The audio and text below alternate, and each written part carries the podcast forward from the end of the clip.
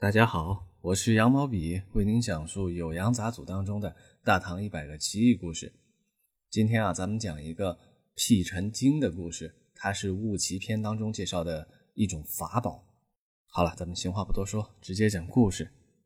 话说高瑜在蔡州执政的时候啊，手下呢有一名军将叫田芝。田芝呢，他的主要工作不是领军打仗、日常训练，而是呢负责经商，打理呢军队的资产。结果啊，这个人做生意不怎么样哈，亏损了几百万钱。这个生意呢还做得很大，做到了外县啊，已距离这个蔡州本部已经有三百多里了。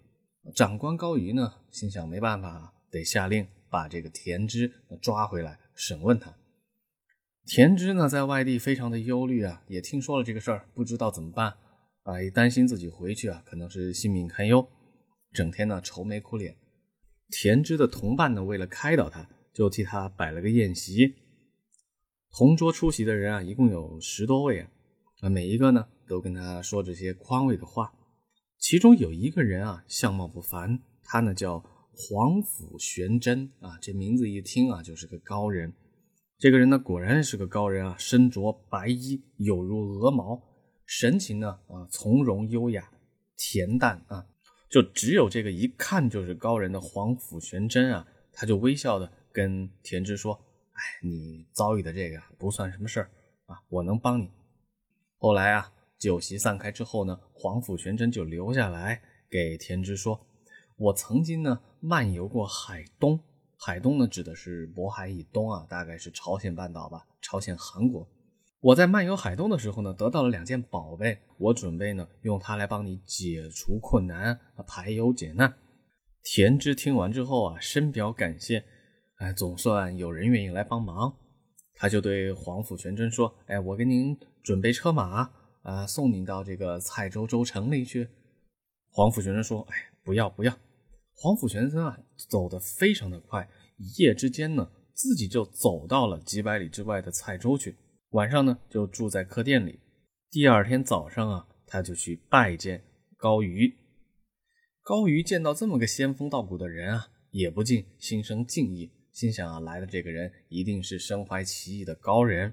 黄甫全真啊，也没跟高瑜客套啊，直接就说了来意：我来这一趟呢，是希望请求啊高大人。高尚书，您宽恕田芝啊，饶恕他这一回。但是高瑜啊，却一口拒绝。他说：“田芝啊，损害的是公款，他欠的是公家的钱，不是欠我高瑜自己的钱。我必须得铁面无私的办案。你现在让我宽恕他，我又该怎么办呢？”这个黄甫玄真啊，这位高人就请高瑜喝退左右，私下呢跟高瑜说。他说呀，我在新罗国，哎，就是在朝鲜啊。我在新罗国得到了一件宝贝，叫辟尘经，我想用它献给长官，啊，以此呢为田之赎命。他于是呢从怀里取出了一件宝贝，交给高瑜。高瑜刚摸到这个辟尘经啊，就觉得浑身清凉。他大吃一惊，说：“这宝贝可不是普通人可以拥有的。”而且是个无价之宝，你拿这个宝贝来赎田芝一条命啊？田芝的命恐怕值不了这个宝贝。黄甫玄真笑了笑啊，没说话，就直接请高瑜来试用一下。哎，你试试这个宝贝到底有多神奇。第二天啊，两个人就在城外游宴啊，一边作乐一边吃饭。当时呢，哎，天气干旱已久，一路上啊灰尘都非常多。高瑜回头看自己骑的这个马以及左右的侍从，竟然都干干净净，身上没有一点灰尘。这个时候啊，另有一个人也察觉了，他也是这个部队的长官，他是监军使，他也发现了，就问高瑜：“哎，说为什么独独只有尚书大人您不沾灰尘呢？您是不是遇到了高人啊？得了什么无价之宝？哎，快拿出来给我看看。”这个监军呢，往往是皇帝派的宦官啊，到地方。监察啊，地方的行政啊，军事，所以呢，级别也很高啊。他也能跟这个高瑜之间啊谈笑风生，就直接开玩笑打趣。高瑜就跟监军啊娓娓道来说啊，我手下有个小军官犯了事儿，然后有个高人来为他求情，还献上了一件宝贝来替他赎命。他把这个事儿呢原原本本的都告诉了监军使。监军呢也说，哎，那我一定要见到这个皇甫玄真啊。高瑜就陪同着监军两个人一起去见了皇甫玄真。监军使啊一见到皇甫玄真就开玩笑说。哎，你这个有道之士啊！哎，你只知道高尚书，不知道我监军使吗？哎，还有什么宝贝，拿出来给我也看看。皇甫一看啊，又来了一个大官，那也行，他就把想要救赎朋友田芝这个事儿呢，再说了一遍，并且说呀，我这个宝贝呢，是我在海东游历的时候得来的，现在啊，除了那个啊辟尘经，还剩下一根针，它也有辟尘的效果，但是呢，功效不如头巾。只能让自身不沾灰尘。监军使啊，就拜谢请求说：“哎，有这根针就够了，你拿给我看看啊，有宝贝我看看。”黄甫全真呢，就从自己的头巾下呀抽了一根针下来给他。这根针是什么样子呢？金色的，大小啊就跟缝衣针差不多。监军使呢就把针扎到自己的头巾上试一试。他骑着马呀，在尘土当中疾驰，策马扬鞭。灰尘呢，都仅仅只沾到马鬃和马尾上，他自己啊一尘不染啊。这个辟尘针啊，也是真的有效。高瑜跟监军一看啊，这个皇甫玄真是真的身怀奇艺啊，也有重宝，每天就恭恭敬敬的呃去拜见皇甫玄真，想要跟他求教啊道法啊，想要向他学习这些仙术。皇甫玄真呢，也就这么应和着。有一天傍晚啊。忽然就找不到人，皇甫玄真就消失不见了。这就是《酉阳杂俎》当中记载的辟尘经的故事啊。讲完故事呢，咱们再补充介绍一些讯息啊。首先，这个故事里提到的几个有名有姓的人物呢，高瑜是在《旧唐书》当中有传记的，哎，历史上确有其人。他是以性情宽和、品行出众著称的。听刚才这个故事里啊，哎，咱们也能感受到。首先呢，他不是一个非常严苛严厉的人。田芝一开始经营失败的时候，他也不是马上下令就要把他抓起来，而是又等了一等啊，发现这个亏损一发不可收拾，才决定啊把田芝抓回来啊审问。而且呢，他听完这个皇甫玄真的请求的时候呢，他也不是啊马上拒绝或者是直接索贿，而是说。田真欠的啊是公家的钱，不是我自己的钱。言下之意啊，如果是田真欠我自己的钱呢，哎，那我说不定啊就宽容宽容。而是秉公执法，欠国家的钱，那就只能照章办事。皇甫玄真拿了宝贝出来赎命呢，哎，他反而比较说，田真犯的这个罪啊，值不到你献给国家的这个宝贝。所以从这个故事里啊，也能看出高瑜的一些性情。关于历史上的高瑜啊，还有一个故事。自从大唐的大历年间以后啊，选任地方节度使啊，有一个惯例，往往的地方节度使都是从禁军将领当中选拔，而这些人呢，家里都往往没什么钱。怎么回事啊？他为了出任这个一方的军阀啊，出去执掌大权，他往往都是把自己家的财宝啊拿出去送礼贿赂啊，便捷好友。送的是身无分文，甚至啊借钱去送。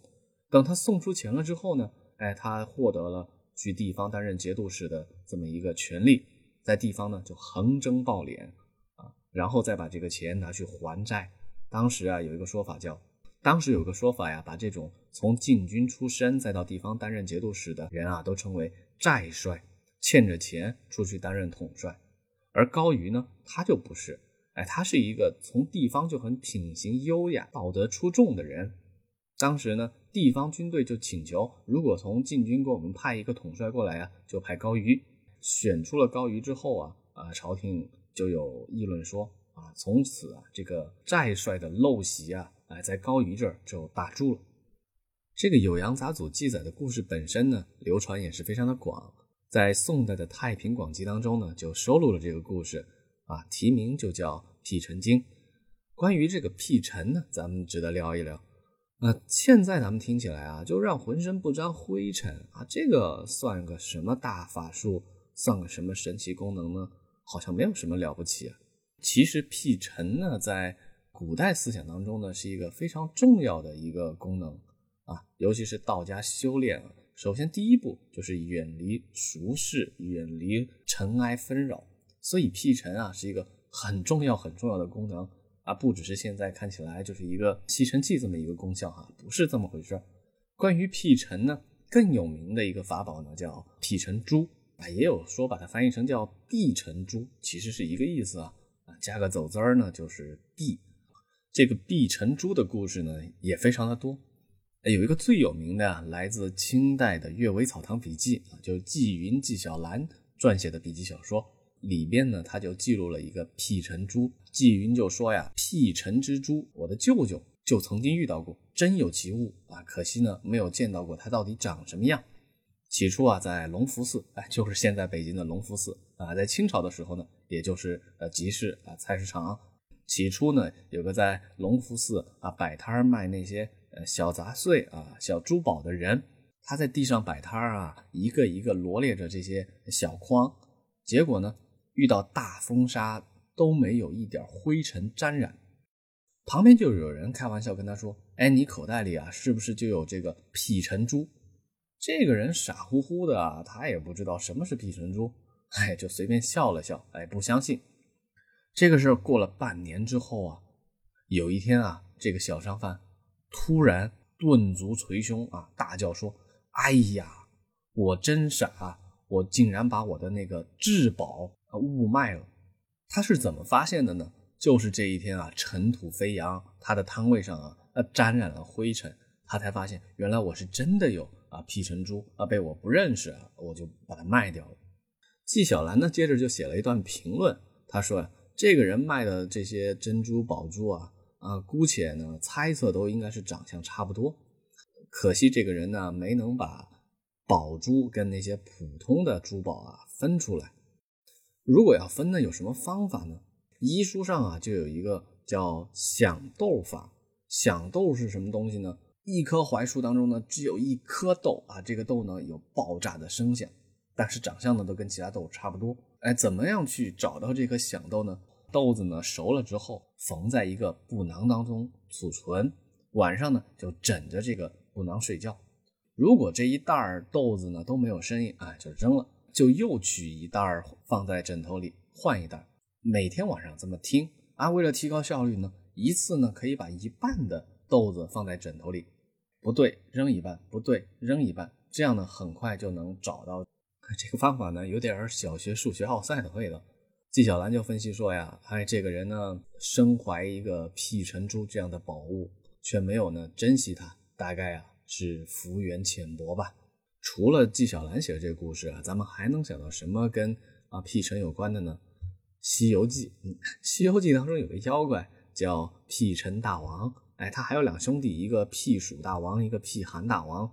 辟尘大王是一个犀牛精啊，这个也非常好玩，有意思。咱们可以再回头去看看《西游记》。好吧，今天的故事呢就讲到这里。我是羊毛笔，我们下集再见。